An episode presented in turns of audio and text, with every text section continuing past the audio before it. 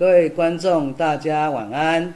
这里是新北市新北名师 Live Show 的现场，呃，是由新北市教育局直播的这个呃节目。我们今天礼拜五晚上七点是谈的是后疫情时代的学习新世界。啊，今天要邀请两位来宾来谈走出教室进行学习。首先邀请到的是我们新北市资深的自然团团员李昆山老师。老师好，各位大家好，欢迎大家一起今天晚上啊来看我们这个直播的节目。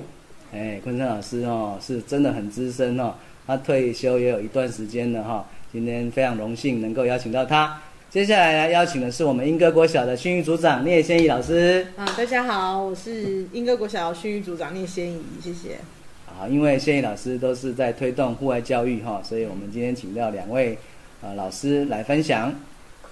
那大大家都知道哈，从我们小时候自己当学生哈，到现在当老师哈，你会看到很多孩子哦，常常上课哈日有所思啊，就是好像在呃。没有专心的在上课，或者是他呃很喜欢窗外的一些景色，甚至呢，如果我们带孩子出去户外教学的话，孩子通常都会呃很高兴。那我们要怎么样来进行户外教学，能够让孩子学得更更好呢？我们先来看看欧洲啊，在英国哈的一个做法哈，他们直接就在课纲里面就规定了啊。幼儿园小朋友 一天要有百分之五十的时间要到户外进行教学学习，那五到十一岁呢，至少要二十到四十 percent，好，那像高年级到呃这个初中啊，至少要十到二十 percent，好，啊高中生哦至少也要五到十五 percent，啊这个是明定在课纲里面一定要做到的哈。那相对来讲，我们的时数是比较少的，啊，是比较少的。好，那呃，刚才有提到哈，就是呃，有其实户外教育这一块哈，在正规的教育里面，其实比较少有人在谈哈，呃，常常就是带出去校外教学，就认为这样就是户外教育哈。所以，请欢迎大家哈，昆山老师是不是呃，在去年成立的一个粉丝页？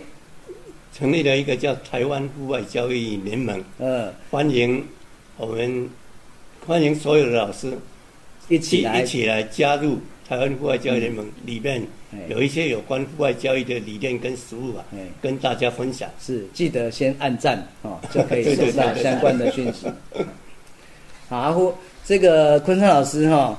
从他年轻哈二十岁啊就教书带孩子，我我不止从二十岁哦，其实我因为我成长的背景在在比较乡下，台南，所以我从小东山这一辈子都在都喜欢户外活动。对，那也是因为这样呢，他开始教学之后呢，常常带着孩子、老师一起到户外做体验哈。那呃不是只有体验去玩而已哈。老师也看了很多的书，所以呢，他从理论当中跟实践当中来做互互相的回应，啊，让户外教育做得更好。那老师有没有分享哪一本书？先跟大家提一提啊，先先分享右上角这一本好了啊。第呃，逐一个户外教学的梦，作者谁呢？李昆山，来这本册的。哎呀，这本书真的是托阿威的。阿威主任的协助啊，能够在我退休之前啊，把我做过的有关户外教学这个部分啊，一个梦想啊，把它稍微做一个整理，那提供出来啊，让我们后面的人能踏在我的肩膀上往上爬，不必那么辛苦。是，所以现在要做户外教学，不必像以前那么辛苦了。我刚开始做的时候，几乎等于零，从零开始，但是我很荣幸，因为我碰到。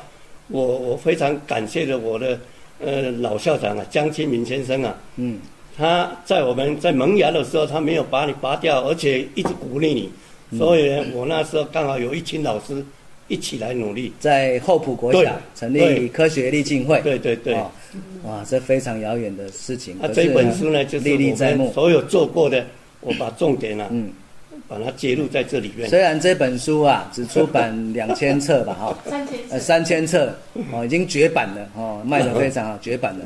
但是呢，里面的内容昆山老师都会跟大家分享，所以请记得去按那个户外教育联盟按赞哦，他会慢慢的跟大家分享。啊，这些其他的书有机会我们再来分享哈、好，那再来就是要提到说哈，刚刚提到的，哎，校外教学呀、就等于户外教育吗？哦，老师带着学生去校外教学不好吗？去三六九不是户外教育吗？好，这个问题留待我们待会再来，呃，请两位专家来能不谈。能在这里好，先打岔？昆山老师有话要说，请说。因为我们传统里面，像我小的时候，那时候叫做远足嗯，对，啊，我有，我。只要要去远足，前天晚上已经睡不着，很开心。后来当了老师以后，都在讲校外教学，嗯，好像要到非常遥远的地方，带着学生打坐游览车，这样才算花一些哎钱。对，要花钱，这样才算教学。其实户外教育跟校外教学不要划等号，嗯，只要离开教室，利用教室之外的现场的环境资源，嗯，有规划的设计做教学活动，都可以通通称为详细的部分我们请昆山老师后面来慢慢分享。那有没有看到右下角有一个英文字，好，英文句子一个片语，out of classroom 就是走出教室就对了，走出教室进行学习，啊对对对。这就是户外教育。好，那所以这这我们来谈谈这个 它的真实意哈，户外教育的意义是何在？来，我们坤山老师跟大家分享一下。啊，我刚好有机会啊，参与有关户外教育的这样的，不管是官方的研讨会，或者是民间的研讨会，嗯甚至于跟一些教授们在一起讨论。尤其我，我最感谢的是我的我的老师啊，台大王新教授，哦。他给我很多的启发，我也看了他很多的文章，啊，在这里面呢，我把它稍微归纳一下，户外教育就是一般所讲的，就是户外教学，嗯。但是户外教学是一种教学方法，嗯。它可以用在各种不同学科领域里嗯面，嗯嗯并不是只有一般可能就是我们自然科用最多，还有那个历史、人文、史记用最多，但是这个不是唯一，它是一种教学方法嗯啊。所以呢，各科各领域都可以做，嗯也可以做跨领域，也可以是同整，都可以非常棒的方式啊。嗯嗯嗯。嗯，所以第五点哈、凡是走出教室之教学活动，都是户外教学。对对啊，这个也是非常高兴，在我们一百零三年六月二十六号，教育部哦正式发表了户外教育宣言哦，也在这个的同时呢，之后呢有其实有一点规定了哈、就是各校每学期每对，每个学期都要出去，都要做一次校外教学哈、对。那当然，如果其实你只要走出教室就有一次的哈，也没有想象中那么难哈。好，那另外呢，有没有什么样更深入的一个呃意义存在？这个户外教育？散步哦，譬如说老师哦跟家长协助下啊走出教室，踏出校门，有时候不一定要踏出校门啊，啊做些什么事？文山老师，只要离开教室，你配合你的课程啊，都可以来做教学规划设计来进行教学活动，嗯。用现场的环境资源，嗯，这样就是一个美好的外教学啦。但前提要有目标，哎，当然要有目目目标性，嗯。不能够嗯只有为了活动而活动，嗯为了校外教学没有没有没有校外什么意义教学，对对，一定要是我们老师带的，一定要有教学规划跟设计。嗯嗯啊，所以后面有嘛，要服务三部曲啊，是啊。好，待会我们再来谈。哦，好，就这个三部曲啊，就是出去之前，校外呃户外教育当中，回来之后要做哪些事情，这是三部曲。我们请昆山老师跟大家分享。我稍微简单讲一下哈，你要进行户外教学之前，活动前，我把它写成四个字，叫意向与见过。这个目的是在营造学习的氛围及丰富背景知识，增强学习的兴趣。充分准备，不要空着脑袋瓜去户外教学。就说你要带学生出去之前，一定要做一些准备工作。那细节这里面都有写，啊，都有写。比如说，建构我等丰富的背景知识跟自信心，善用各种教学策略，尽量以启发引导，啊，让学生喜欢。那学生自己也会，你老师提问题引导他，他事先做一个准备工作，就是让孩子在还没去之前，他就参与其中，对，开始有问题意识。对，哎，自己要做一些准备，不要空着脑袋挂出去。嗯嗯嗯，哎，所以呢，你可以引导学生收集相关的资料后阅读整理嗯嗯嗯，啊啊，这个过程呢，可以跟同学分享是啊。教学方式是老师你自己去应用啊。啊是是是。哎，那出去之后呢？自自己去到去去那个地方的一些安全性都要出发之前都要讨论先论，顾虑，哎，也要讨论一下要。先去探勘。以学生他们为主体，当然我们老师一定要去探勘，我们老师自己本身要了解更多。嗯嗯嗯啊，那学生的学习的部分，我们要要事先之前要跟他讨论嗯嗯，啊，不要只有盲目的这样走出去啊。那么活动中呢，要验证跟探索或者探究都可以嗯啊。验证就是说，把你课本的一些知识在现场来做一个验证。嗯嗯嗯那么探究呢，就是新的发现嗯嗯啊，老师可以引导他们去做更好的发现新的东西嗯，啊。就是那么把事前的一些问题嗯到现场去印证，对去找答案，对啊，还可以再新一点，就是说你有没有发现新的？发现新的，不是我们原来想到的。对对对对嗯对对对，嗯。好，啊，回来之后呢，啊，每一个小活动不一定要回来，在那边做一个活动完，也许你就可以有时间马上就就可以做做讨论、讨论跟归分纳。享归纳。嗯当然也可以说全部都做完以后，嗯嗯我做一个讨论归纳都可以。嗯，哎很棒，这个就是户外教育的三部曲。对，好，那听完了这些呃理念的的分享之后呢，接下来我们从这个实物当中哈、来印证看看理论是不是真的好用。那理论当理论看那么多，是不是要从实践当中有一些反思啊、接下来我们邀请英歌国小训育组长哈、长期推动户外教育，尤其是啊，在我们去年一整年到今年哈、这个疫情期间哈、很多所谓的校外教学 都被取消。哦，那学校到底怎么样还可以继续推动户外教育呢？我们欢迎呃谢毅老师。嗨，大家好，呃，我这边来跟大家分享，很容易，很荣幸跟 在这里跟大家分享的我们学校的户外教育。那我们学校就是透过走读、操作、观察，还有探索、互动、反思这些历程哈，然后结合无感体验的融合学习，让小朋友的学习可以更贴近他们的学生活经验。嗯，也更趣味化啊。对，更趣味化。那我们的课程都是尽量的户外化。那因为我们学校校地腹地还算蛮广大的，所以我们学校也有很多的生态可以那个运用。比如说，我们有我们呃，我们有柚，我们有生呃有柚子，然后我们有鸡舍，是，然后我们有呃鱼菜共生，甚至你看到这个右下角这个是呃我们特教班他们在采野菜，然后他采野菜，然后做一些呃野菜也是可以拿来吃的的吃的，对，让他们知道啊原来这些野菜也可以拿来嗯做食用。好，那我们在小朋友的部分呢，我们结合了户那个服务学习，还有户外实农体验。像我们去呃前年有做那个落落叶堆肥，清理落叶堆肥。然后我们在去年的时候，我们有做那个春分的。我们在春分的时候，我们有做茶秧，嗯我们种稻，在学校里面种稻。对，然后我们的我们也有堆砌菜园、填土，然后种菜，一直到中间的我们我们可能中间照顾的过程，甚至小朋友种了稻了以后，然后问说老师，我们可不可以绑稻草人？嗯我们也绑了稻草人，然后收成之后呢，我们就自制葱油饼啊、生菜沙拉，是啊，这个做做很好像完整的食农非常。有趣的活动，待会再详细来分享。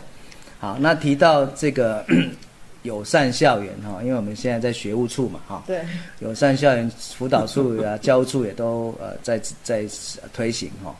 那我们一直觉得说有友善的环境，有友善的人，才有友善的校园。所以这个环境呢，就是常常会有一些工程的改变哦。那我们怎么样把工程变成课程？不是只有做工工程哦，孩子一起来参与哦。待会儿我们再一个一个来看。好，那我们首先我们建制水稻田哦，水稻田我们就是利用我们现成的那个我们的生态池。那我们生态池，那小朋友就是想说，会想要种稻呢？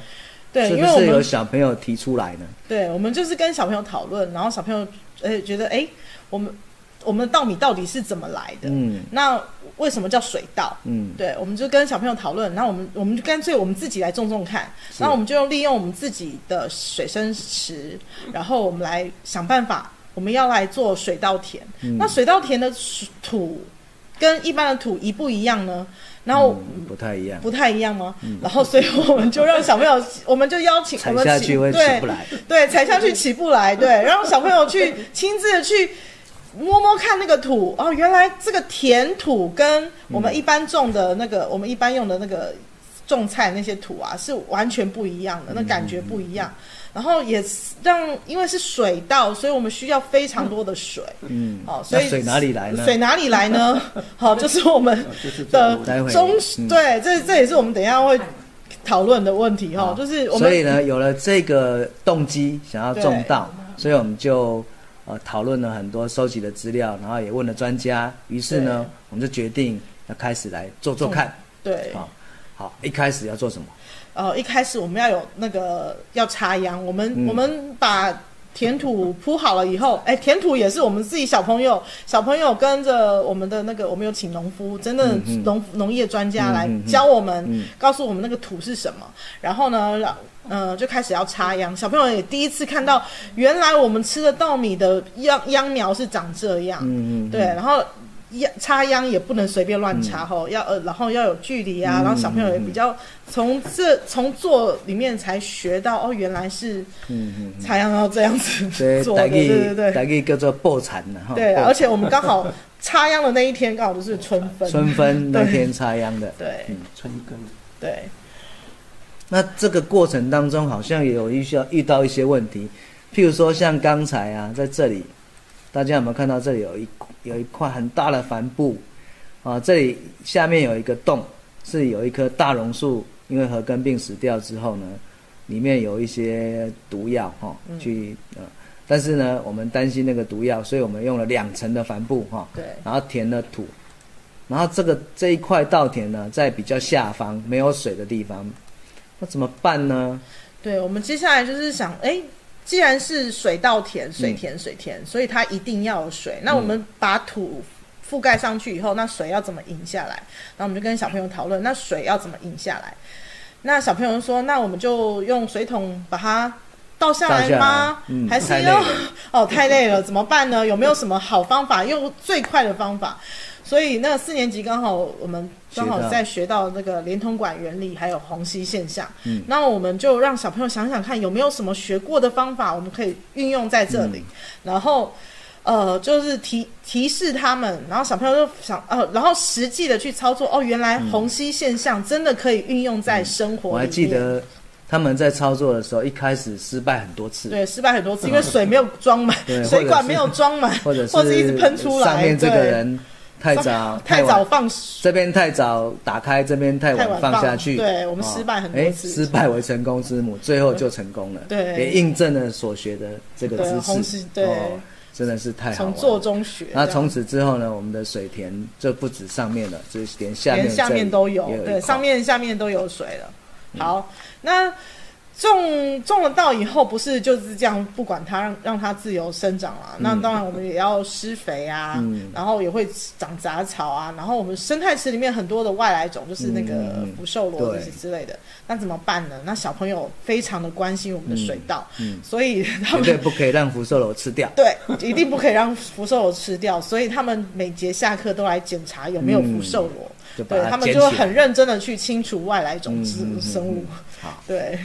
太棒了，对，啊，这是在做什么的？啊，对，就是小朋友说，老师，稻田里面好像都有稻草人，我们也要做稻草人。他们为、那为什么要做稻草人？为什么稻田里面会有稻草人？有的人还不知道呢，对，为什么会有嗯稻草人？就觉得很好看嘛。对，对所以我们就一起讨论为什么要有稻草人，嗯然后小朋友也很想要做做看稻草人，我我们也觉得，而且而且我们生态池那边很多小鸟，然后他们也，然后然后才发现说，哎，哦，小鸟会吃那个，可能会吃掉他们种出来的水稻，对，说水稻那个稻穗会被小鸟吃掉。我们学校的鸟真的很多，对尤其是麻雀。对，嗯。非常多哈、所以我们就跟农场主人要了一些那个稻稻草嗯。然后我们回来让小朋友自己扎，嗯，然后小朋友还把它穿上英歌国小小朋友的制服，对。然后 对。就是他们让他们更关心，然后来参与，来对保护这片稻田。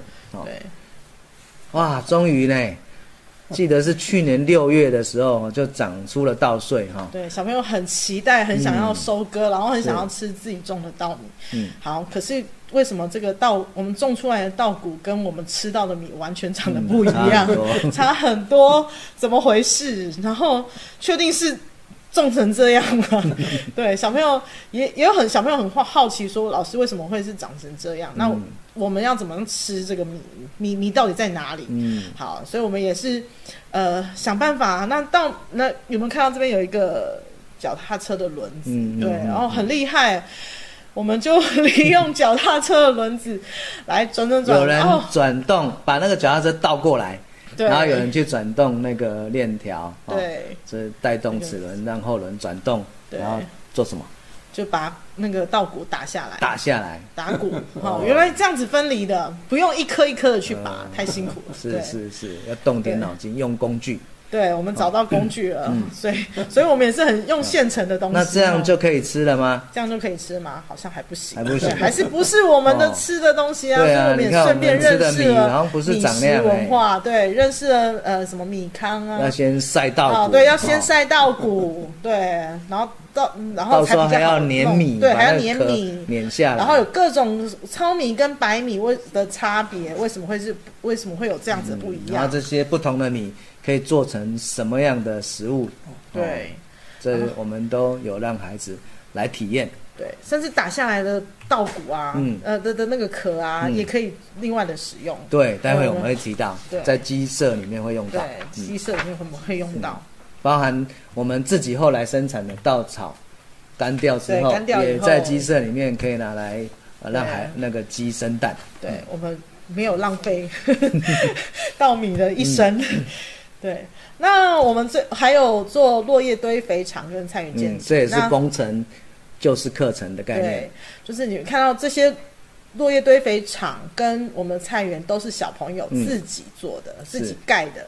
那因为去年就是疫情的关系，然后六年级毕六年级没有办法去毕业，差一点点没有办法去毕业旅行。然后然后我们小朋友很忧很哀怨很忧郁，然后我们就觉得啊好可怜哦。然后我们就想说让他们也做一个有一点纪念价值的东西，所以我们就而且我们校园非常的大，我们大概四四点多公顷吧。嗯，然后我们就所以有非常非常多的落叶。那落叶如果只是在一边呃扫到旁边的话，或者是送到垃圾场去，然后送去回收烧掉，那可能也是环境的污染嘛。负担。对负担，所以我们就是是，我们我们就是请六年级的毕业生来堆砌这个落叶堆肥场，嗯，然后然后他们也呃也很，然后你看他们是一块一块砖的搬，然后一块一块砖的砌，因为如果直接搬很重，用对船的用船的很轻松，很轻松，他们也是自己自己摸索出来的想出来的，嗯，办法。对，然后除了落叶堆肥以外，他们也是自我们原本的停车场，然后他们也是自己一块一块砖的搬做了菜做了一，个菜，做了一个一个的菜园。然后你看，这是我们的特教班的孩子，他们也是很努力的去做了盖了自己的菜园，对，嗯，很开心。哎，那我们的土呢，也是他们自己混的哦，哈、嗯。有椰仙土啊、培养土啊，然后泥炭土啊，还有一些肥料，落叶堆肥区的挖出来的土，嗯嗯嗯。然后我们把它混合，嗯，然后让小朋友知道，原来土哦、不是土，需要有不同的养分在里面，然那后把不个时候同的混还没有鸡，混。舍，后来有鸡舍之后呢，还有鸡屎肥对也可以混进来。对，哦我们有鸡舍以后就是用鸡屎肥，嗯。对，把它混合土。那我们去今年吗？去年去年年暑假去年暑假我们就申请了一个计划哦，嗯我们就申请了鱼菜共生，用黑水芒，然后喂处理有呃厨余喂黑水芒。对对对，然后我们就问小朋友说：“哎，我们为什么要来养鸡啊？养这个黑水虻？” 然后小朋友就以为我们要来吃养吃鸡 来吃鸡，然后吃吃蛋。呃，对，后来后来他们看到黑水虻对里面有很多厨余，他们就知道哦，原来我们学校的厨余，呃，如果把它运走，哦，要运费，哦，然后也会产生这个运送当中的一个污染，污染哦，空气污染，所以呃，就他们知道说哦，原来厨余回收再利用，为了养了黑水虻就可以拿来喂鸡、养鱼鱼，哎，对，甚至还可以做鱼菜共生。然后我们这个整个系统就是很很厉害哦，就是黑水虻可以养鸡，可以养鱼，然后鱼的粪便，然后又可以回、那个给提供蔬菜养分做一个很大的循环。对那那另外我们在我记得是前年嘛，前年重前年那时候还没有疫情哈，对然后也没有鸡舍，呃也还没有菜园哈。你看现在这一片的后面就是菜园，现在那时候还没有哈。对啊，因为我们有很多的呃服务比较久的导护志工、补救教学志工对，哦，七八十岁的、八十几岁的都有。嗯啊，敬老重阳要敬老嘛哈。对，我对我们们希望小朋友要有生命生命教育，我们要让他们有生命教育，然后有感恩的心哈。嗯，然后我们重阳节的时候，我们就是邀请这些资深的志工回来，然后我们小朋友跟着老人家一起，我们来种树哈，嗯种树那时候种的那个光蜡树啊、樱花啊，你看都长这么长非高了哈常高。了，现在才一年多哈。对啊，那这是今年嘛，对不的，对，我们今年就是今年的植树节，三月十二号植树节，我们在我们校园里面，我们种那个金花石蒜，好，这是台湾原生种种的，光蜡树还有一些光蜡树，嗯对，好，那其实啊，做这么多活动哈、有时候小孩子自己也不清楚，呃，用意在哪里哦，所以我们会跟他们谈哦，现在的整个环境哦，还有这个呃环境教育的一个想法理念哦，例如说课程哦，如果很生活化，小孩子就会喜欢，就很很乐乐于参与哦，那。再来就是说，我们刚刚讲到后疫情时代哈，要鼓励孩子走出去教室哈，老师带孩子呃走出教室进行学习，因此我们有一些补助的措施，一个计划，待会我会提到哈。那再来就是生态化哈，就是呃我们从八九年前这蝴蝶园也好，水生池也好，还有现在的鸡舍也好，稻田也好，还有呃菜园也好，都是一种校园生态化的做法哈，包含我们的。这个水生池都是中水回收再利用来种水稻，哦，啊，当然落叶堆肥还有基石肥的堆肥也都是一种永续的概念，啊，最后一个更重要就是具备生产性，哦，尤其是在地食物哈、哦，可以降低食物里程，哦，因此我们一直在推食农，那这些食农的生产物呢？我们也要赋予它意义，好，待会会提到我们这些蛋拿来做什么呢？庆生怎么庆生呢？我们再来看看。好，那我们的厨厨余，呃，厨余回收再利用的话，我们每天哈、就会有呃，大概会利用三公斤的厨余来喂这个黑水虻。然后如果每每个月是二十天嘛哈、嗯那每个月就可以消耗掉二六十公斤的厨余。对，那我们每天都会有小志工 来去喂食它，然后甚至去整理网室、消毒这些的。嗯，那我们鸡蛋的话，鸡蛋生产量目前我们养了两种鸡，就是台湾的土鸡有六只母鸡，还有日本鸡哈，一只日本三三只日本公鸡，然后一只母鸡。那每天大概生产三到五颗，那每个月就可以生产九十到一百五十颗鸡蛋。然后也有小志工每天都会帮他们喂米饭、饲料跟黑水虻哈，去捡鸡蛋，对他们很开心。啊，捡了这么多鸡蛋，要做什么呢？嗯，啊，好，我那们在这个过程当中哈，哎，对这个鸡蛋做什么？鸡蛋做什么？对我们每个月后，我们挑了二年级，我们帮二年级的小朋友庆生，然后每个月我们庆生的量，但我们学校的二年级一个月大概有二十到二十五个小朋友会生日啊。嗯，然后你看他这个这个三角锥的那个像嗯这个叫什么？甜筒。甜筒哦，这是小朋友自己想出来的，这是五六年级的小朋友，他们每个月会帮二年级的小朋友庆生。嗯他们有的五六年级小朋友，有的是把它做成甜筒状，嗯然后里面装煮熟的鸡蛋，或者是做成礼盒状，然后这纸盒用折纸的啊，或者是用各式各样方式，然后来很有创意的来帮二年级小朋友庆生。好那等一下也会看到。嗯然后这个 我们也透过这种我们十二年国教一直在推的这个跨领域哈、素养导向的教学，哦，石农教育其实就是真的很跨领域，而且是可以让能力提升成素养的一个呃素养导向的教学哈、所以大家可以看得到哈、这是在做些什么事呢？对他们种了葱，种葱起，然后采收了以后很开心，就把它做成葱油饼啊。嗯然后这个对，从面团开始揉，然后做成葱油饼。然后有的班级种了小白菜，他们就把它拿来煮火锅啊，嗯嗯啊，或者是呃呃那个做葱葱葱花蛋啊等等的。对哎，对。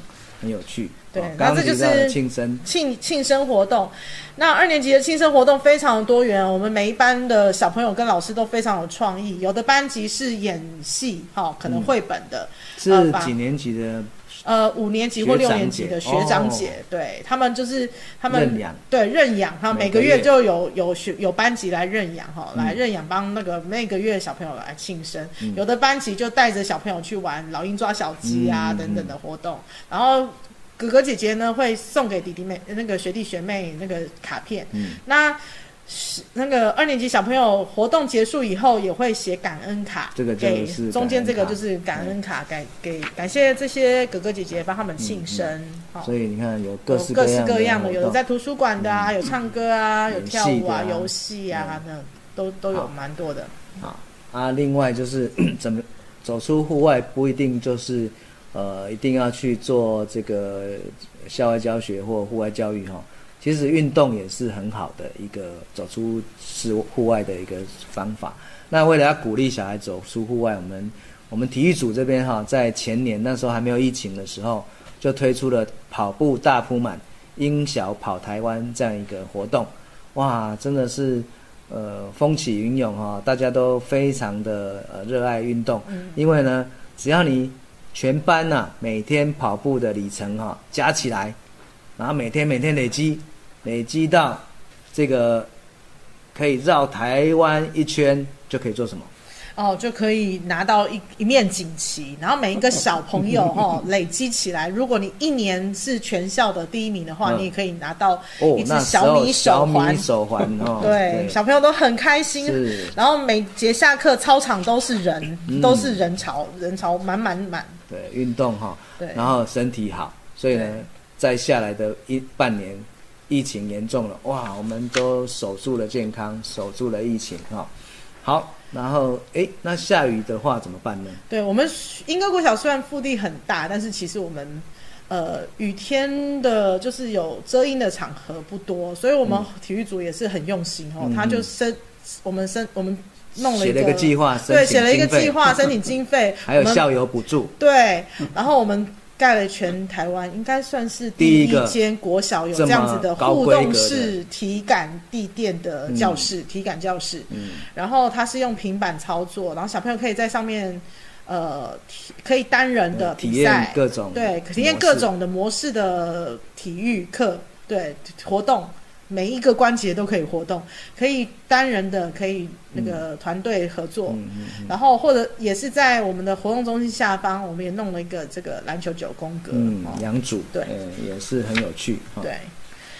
那在儿童节的活动，去年也是因为疫情的关系，所以就觉得孩子们都一不能让孩子们一直闷在教室里面，所以我们在儿童节上下课大翻转的时候，我就设计了一个定向越野，就是让希望孩子能够在整个学校跑透透，让他们运动，就是要让他们活、嗯出来活动，对出来寻宝探索，然后在各个地方做定向越野对，才不会说哎上下课大翻转，然后就不知道要做什么。对。哦好，那这个就是刚才我们提到的哈，那个虽然五十块钱不多哈，嗯，但是呢，呃，只要你走出教室，然后写好这个校外教学的计划，那我们审核通过之后呢，每一个学生都会补助，包含老师。怎么做啊？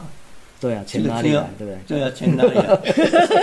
这个就是我们很值得骄傲的地方。我们有非常非常支持的校长跟主任，对，非常支持户外我们小朋友户外教育的校长跟主任。因为然后说没办法，就是要努力的把钱找出来。对，那那时候完全不让我们校外教学，然后小朋友就很忧郁啊，小朋友不能去毕业旅行，六年级不能去毕业旅行，各年级也各年级都不能校外教教学，那怎么办呢？哈。，哎，结果没想到这五十块真的发挥效用。对。他不一定要走到校外，走到我们老街也可以，在校园里面也可以，还有刚才那些实农体验都算，你只要有课程规划，好、对。那呃，这个钱哪里来呢？其实就是学校的一些场租啦，嗯嗯。合作社的一些这呃委委外经费了，哈。对，然后反正就是呃疫情当中也没什么要花的钱，就补助他们来做这样的你讲完，对对我补充对。两句，我看了很感动，嗯。嗯，因因为一个学校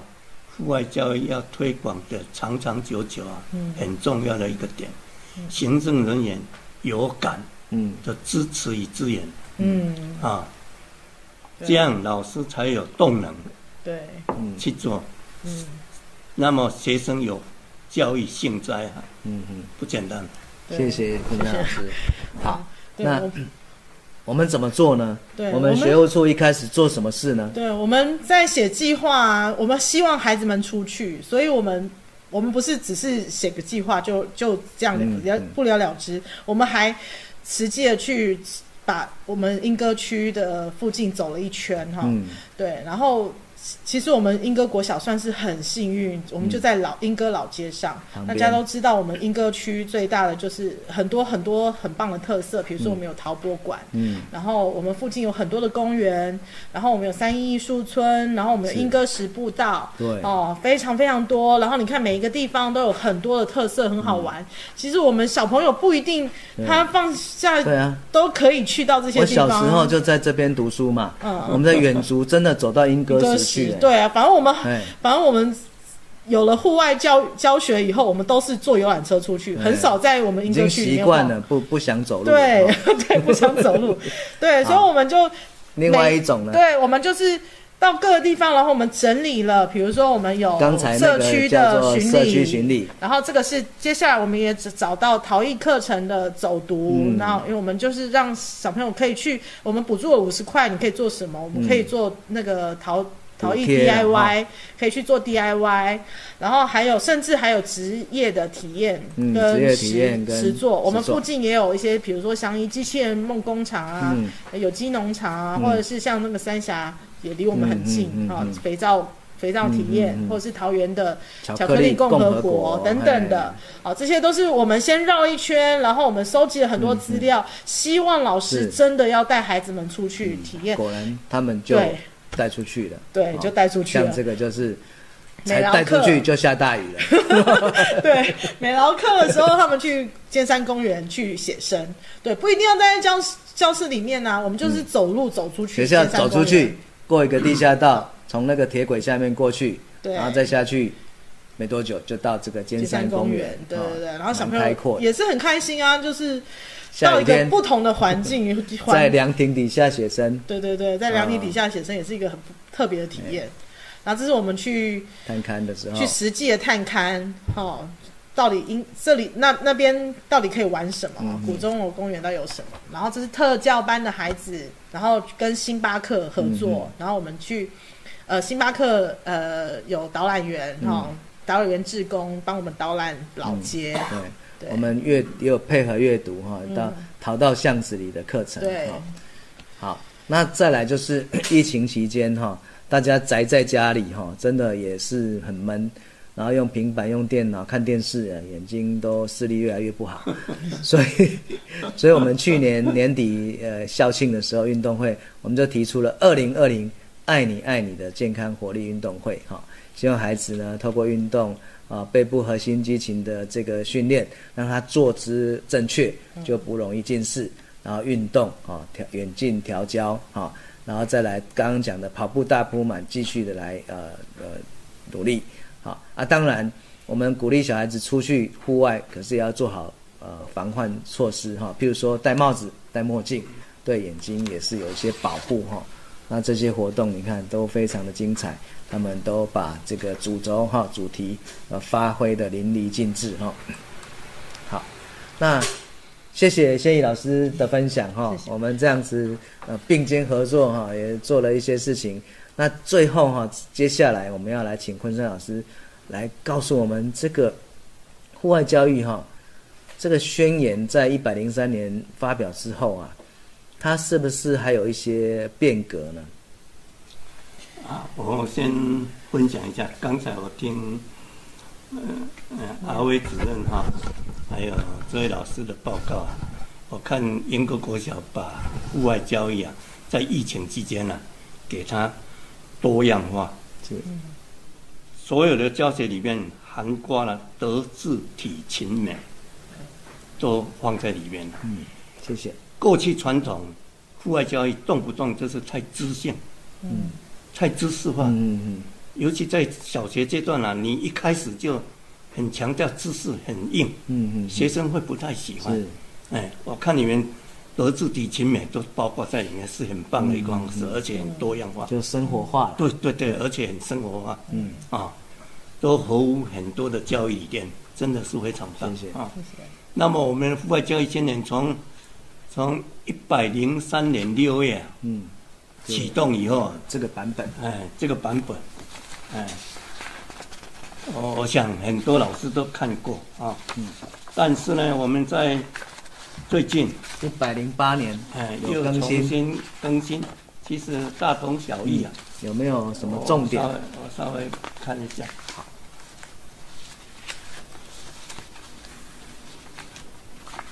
昆山老师本身也是教育部哈，呃，这个我们在拟定户外教育宣言的一个咨询委员哈。所以他呃非常高兴，教育部能够提出这样的呃这个宣言啊。有了这个宣言之后呢，大家就比较有所遵循，那么也可以呢，真的能够在每学期哈一次带孩子去出去进行校外教学。好，哎，是不是在刚才我拿的那那本里面？那那边。夹在里面，嗯，就夹在刚才夹的。另外还有一本，有一张，有一张，一本一本。没关系，好，我们待会找到。我记得有另外一本，在这里，在这里。这个是户外教育宣言的二点零版，嗯，一百零八年十月二十三号，嗯，他提出了融入学习，走入真实世界，户外教育扎根课纲。啊。我想起来了，就在那个时候，十二年国教提出来嘛，哈，嗯嗯他就是要希望是真实情境啊，哈，这个所以说走入真实世界，扎根课课纲。他这里面特别提到六点，希望我们教育伙伴呢能够持续去做。嗯，第一个，确保学习学习者在真实世界完整全面学习探索的权利。嗯，就是说我们的孩子有。权利。走到真实世界，我们老师有义务引领孩子，嗯。啊，走在这一块土地上，很明确，很明确哈。啊，建制在多元、安全、自然与人文兼具的户外学习领域。所以，其实这个户外教育是包含很广，嗯嗯。啊，不管是自然也好，人文、社会、产业都都都包括在里面。只要离开课室。到现场去进行所有的学习活动，我们通通在方言。我想基本上我们对我们基本上我们都知道，由近而远，由简单到比较晚，由浅到深，这个基本原则我们大概都知道。我想户外教育大概也是这样子。是是啊是。嗯，好，那这是有关户外教育宣言哦。那接下来我们来谈一谈哦，户外教育怎么跟学校的课程来做结合呢？哦，首先当然要做连结嘛，哈、对，连结就是像有像我以前在特色学校，我们就会有一些课程的架构，哦，纵向、横向的，哦，包括是不是有跨领域的？对，可以。其实最简单的就是我们自己教学的单元，如果有某一部分可以在在离开教室的地方，在实践的地方跟它连接在一起，这个是最简单的了。是，啊，所以可以做连接。第二个呢，你可以单科，也许我教自然的，我今天如果教到说我我教到啊，呃，我们学校校门口是朝向哪一方？哦，啊，如果比较传统知识教学，我就直接跟你讲啊，拿出来，不是直接这个告诉你啊，这个是朝哪一方？嗯其实你要把这个问题啊小题大做嗯，哦。你问小朋友，那我们怎么知道学校校门口是朝哪一方呢？有哪些方法？有哪些方法呢？我先不讲，我先问他有什么方法可以知道啊？啊，也许有的小朋友比较聪明，他会讲，哎，我们看看太阳从哪里出来嗯嗯啊，对不对？有很多方法，到最后也许是，也也许用这个这个指北针，对不对？但是这样都都还不行啊！你要到实际现场去操作，讲了有什么方法可以做？嗯，哎，所以你可以把这样一个小问题小题大做。大做，对，对，好，我再举一个例子，我们英国国小的地址的住址在哪里？嗯哎，一般老师也许就直接跟他讲啊，在某个地方，古路一百零六号，那个对小朋友意义不大。那你再请问小朋友，哎，你家住址在哪里？你怎么会知道？嗯学校住址在哪里？你怎么会知道？是，也许他们会想，哎，家里不是都有一个门牌吗？嗯，我们有门牌吗啊，？我就不知道，了因为，啊，如果没有，就要把那 找出来，把它贴上去啊。小朋友，你们有门牌，那你们去看看 我们学校的住址到底在哪里，甚至要他把它画出来，嗯是什么颜色，嗯，嗯，这样他有去接触以后，这个学校这个柱子对他来讲终身难忘。就有意义哎，对嗯，所以就这样小题大做，嗯。就地取材，这个是很基本的啊。是，哎，这里我有几个建议啊。嗯。我们希望这个户外教学啊，能够扩散活化个人的教育生命力，就每一个人都发挥蝴蝶效应，嗯。不是只有英哥好就好，大家都好，嗯，自豪不如共好，对，不如共好，独乐不如众众乐。乐，哎，对，啊，我们朝这几个方向深化创造户外教学的意义，嗯。户外教育要给它深化它的教育意义，所以这一部分呢，我们其实很建议老师，除了实际操作以外，希望也能看一点点有关理念的两者兼顾，真的，这样会走得长长远远。看到很多的书，对，哦啊，更好的就是说每个学校就像英歌一样，有一个群体，是。一群人社群。所以社群跟学生的学习两个要连接，嗯，这样才能走得长长久久。是，。真的是。太有经验、太有想法了。昆山老师，哦，那 这个，但是就像这个理论哈、比如说这个，我们现在看到这个 Huck and Wilson 在一九六五年提出来这个想法有，总共有十几点哈、那他就是要告诉我们说，怎么样真的是有自信的啊，愿意的啊，真的是敢勇于带孩子走出教室进行学习。他的建议是这样啊，就说你刚开始的时候，可能可以跟你学校比较有经验的老师啊，嗯，去进行教学活动啊。也许你刚跟着他。跟着他或者帮忙，嗯，当助理，对从中你大概看了以后，你自己回去就会操作。嗯嗯其实我们老师最厉害的是模仿，嗯。哎，所以嗯没有笨蛋老师，这个绝对是有办法，啊、所以第一个跟有经验的老师嗯。一起学有经验老师的助手，再来第二个，从你最擅长的那一个学科领域开始。嗯。假设你是嗯美术方面比较专长，那也许你可以从美术方面着手；你对自然科比较专长，从自然科里面的小小的一个知识概念着手。啊，从你最最有专长的那个领域开始啊。啊，刚开始的时候也许可以人数少一点，啊。啊，学生怎么压力比较小。哎，对对对，那教学的时间也许可以啊短一点，开始啊，对啊，由由浅而深，哎，对，就从简单的开始啊，所以这样的话，你可以增强你建构你成功为成功之母的户外教学经验，嗯，增强你的自信心，然后慢慢扩散，嗯，愿意出去。对，那现在因为数位化，所以有的老师电脑这方面不错，也可以做什么善用科技佐图来增强学习效能。对啊，现在有什么 VR 啦、哎。AR 啦，对对？对啊哦。啊，再来呢，善用亲师生活咒。我们老师常常讲说，我带学生出去，因为人事太多啊，或怎么样管理上的，怎么样把老把家长那个资源呢应用出来。那家长进来，因为家长不了解，你一定要跟他先说明说好，啊，要教他教好。嗯家长对你变成一个助力，不是主力。嗯这很重要，所以你一定隔行如隔山，你一定要跟家长做说明，讲好。所以最好行前先跟家长说明啊。总而言之，善用亲师生活这这个很重要观念，善用科技走读。再来，你做所有的户外教学之前，一定要做好教学规划跟设计。这是最重要的。对，就是结束的时候一定要外教育做检查。三部曲。对，第一个就是行前的规划哎，啊，跟课程的设计。对，哦这一定要。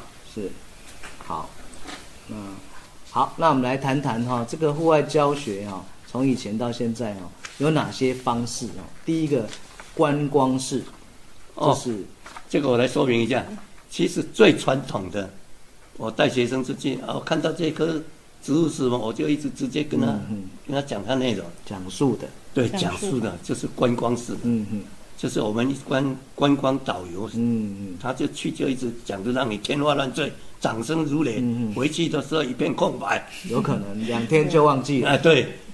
这个不是用在我们学生身上，尽量少一点。我不敢讲不是说完全不用，对。哎，对，不是说完全不用，就尽量少一点。是是。啊，好，那第二个呢是调查式哎，调查方式，调查的方式，这一种是比较主动发现，教师去引导，以学生为中心嗯嗯啊。当然你要做调查有有有定量的啊啊，老师你有测量的嗯啊，这个学生有参与的，嗯这种是以活动为基础嗯，啊，引领学生去做调查活动。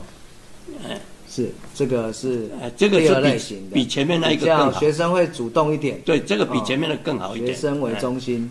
第三个那有没有更好的呢？哎，探究式、探索式，嗯，啊，这种就更深入一点了。是，那我们老师啊，要依照学生的程度嗯。自己调嗯，调整，不要说啊这个最好，不是就用这个只有一种，哎，对对对，就像我们今天讲什么注释式教学跟启发式教学，没有谁对谁错，对，也不是启发式注释式教学出来的都笨蛋，哎，不是也不是完全这样，你看情况，什么时候用一点交替注释的使用，但是有一有时候多一点启发式，嗯我们这个也是这样，弹性按照学生的程度反应，是是是老师做适当的调整好。啊。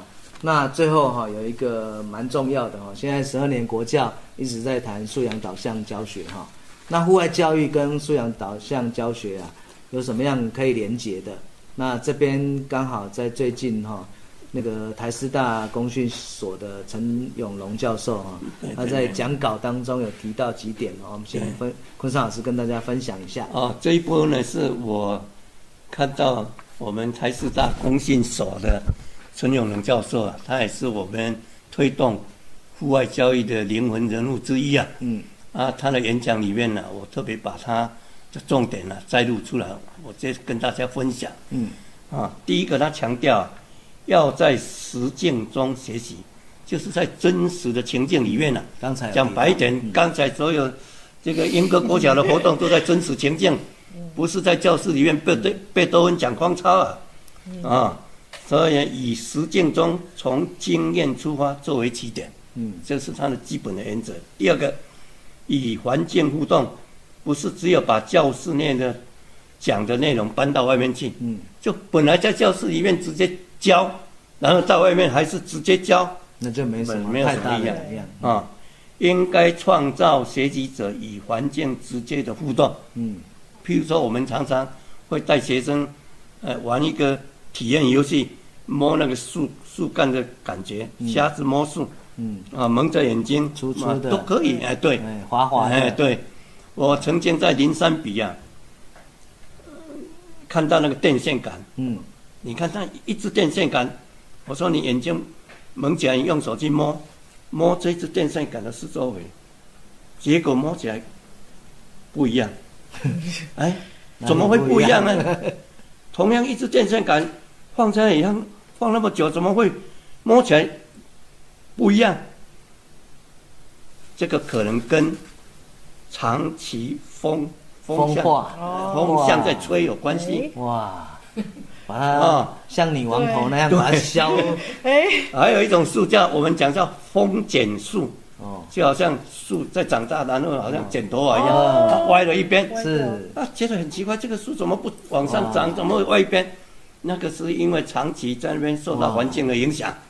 下次去海边真的要去摸摸看那个电线杆，电线杆，不止学生喜欢，连家长每一个都去抱电线杆。啊李老师怎么这么奇怪的 叫我们来摸电线杆，还跑到灵山比来摸电线杆？对，用现场的素材设计学习活动，嗯。都可以做，小题大做啊。嗯。第三个啊，善用五感五感体验与探索，嗯感官了啊，这个我想大家知道。嗯。第四个，就是我们这个教学活动啊，不是不是只有知识和技能，嗯。情谊很重要。是。其实我一直强调，在小学阶段把情谊摆在前面去，生活再来化，技能，再来知识，嗯，再加上我们的态度，态度很重要，所以我才讲的德智体亲，德智体亲美嘛。是是是，哎啊，第五个也是我们前面一直讲哎的三部曲，三部曲，其实就是我们一般讲的活动前、活动中、活动后了嗯。也没什么，但是讲的很白，就是这样，要做到，要做了。哎，详细的我都有写出来给大家参考。活动前要做哪些，活动中要做哪些。那因为哎时间的啊关系哈，我们剩下大概两分多钟哈，我们有还有一些要跟大家分享哈，不过没关系，的下次有机会我们再来呃怎邀请么时间过这么快？两位。那最后最后我们请呃昆山老师一句话哈，来谈谈就是老师啊跟老师对户外教学的理解跟孩子的学习到底有什么样的关联？有一个，我看一本书里面呢，它叫做教学体验。嗯那个那本书里面特别强调，就是说，学生的学习体验跟老师的教学体验是成正比。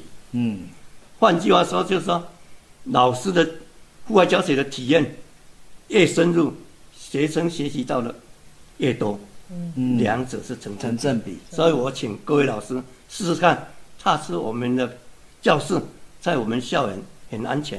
嗯仙怡老师是不是这样？像我们我们的老师这一两年做职农体验或户外教育，他真的会影响学生吗？真的，我觉得小朋友的态度，那个或者是呃很多方面都会，因为呃老师因为老师有兴趣老师对对对会，然后整个整个气质也不太一样。哦，对气质都改变了。那老师自己喜欢，学生也会喜欢，跟着喜欢对，而且越越我们小孩也越来越喜欢出门出出来运动啊，对，或者是接触大自然啊，观嗯。观察这些植物，或者是更关怀这些植物，照顾他们，想法也会更正向。对。啊，越多的成功经验，就可以带领更多的成功对。的经验，嗯。一次一次的累积，是这样哈、坤山老师，英歌的你们会这么成功，还有一个很重要的因素不敢。不敢，没有。行政基地很好。哦，因为老师要做这样的教学活动，其实行政这方面支持。支持。用钱支持。的支援。其实钱是小事啊，小事的哈、主要就是嗯。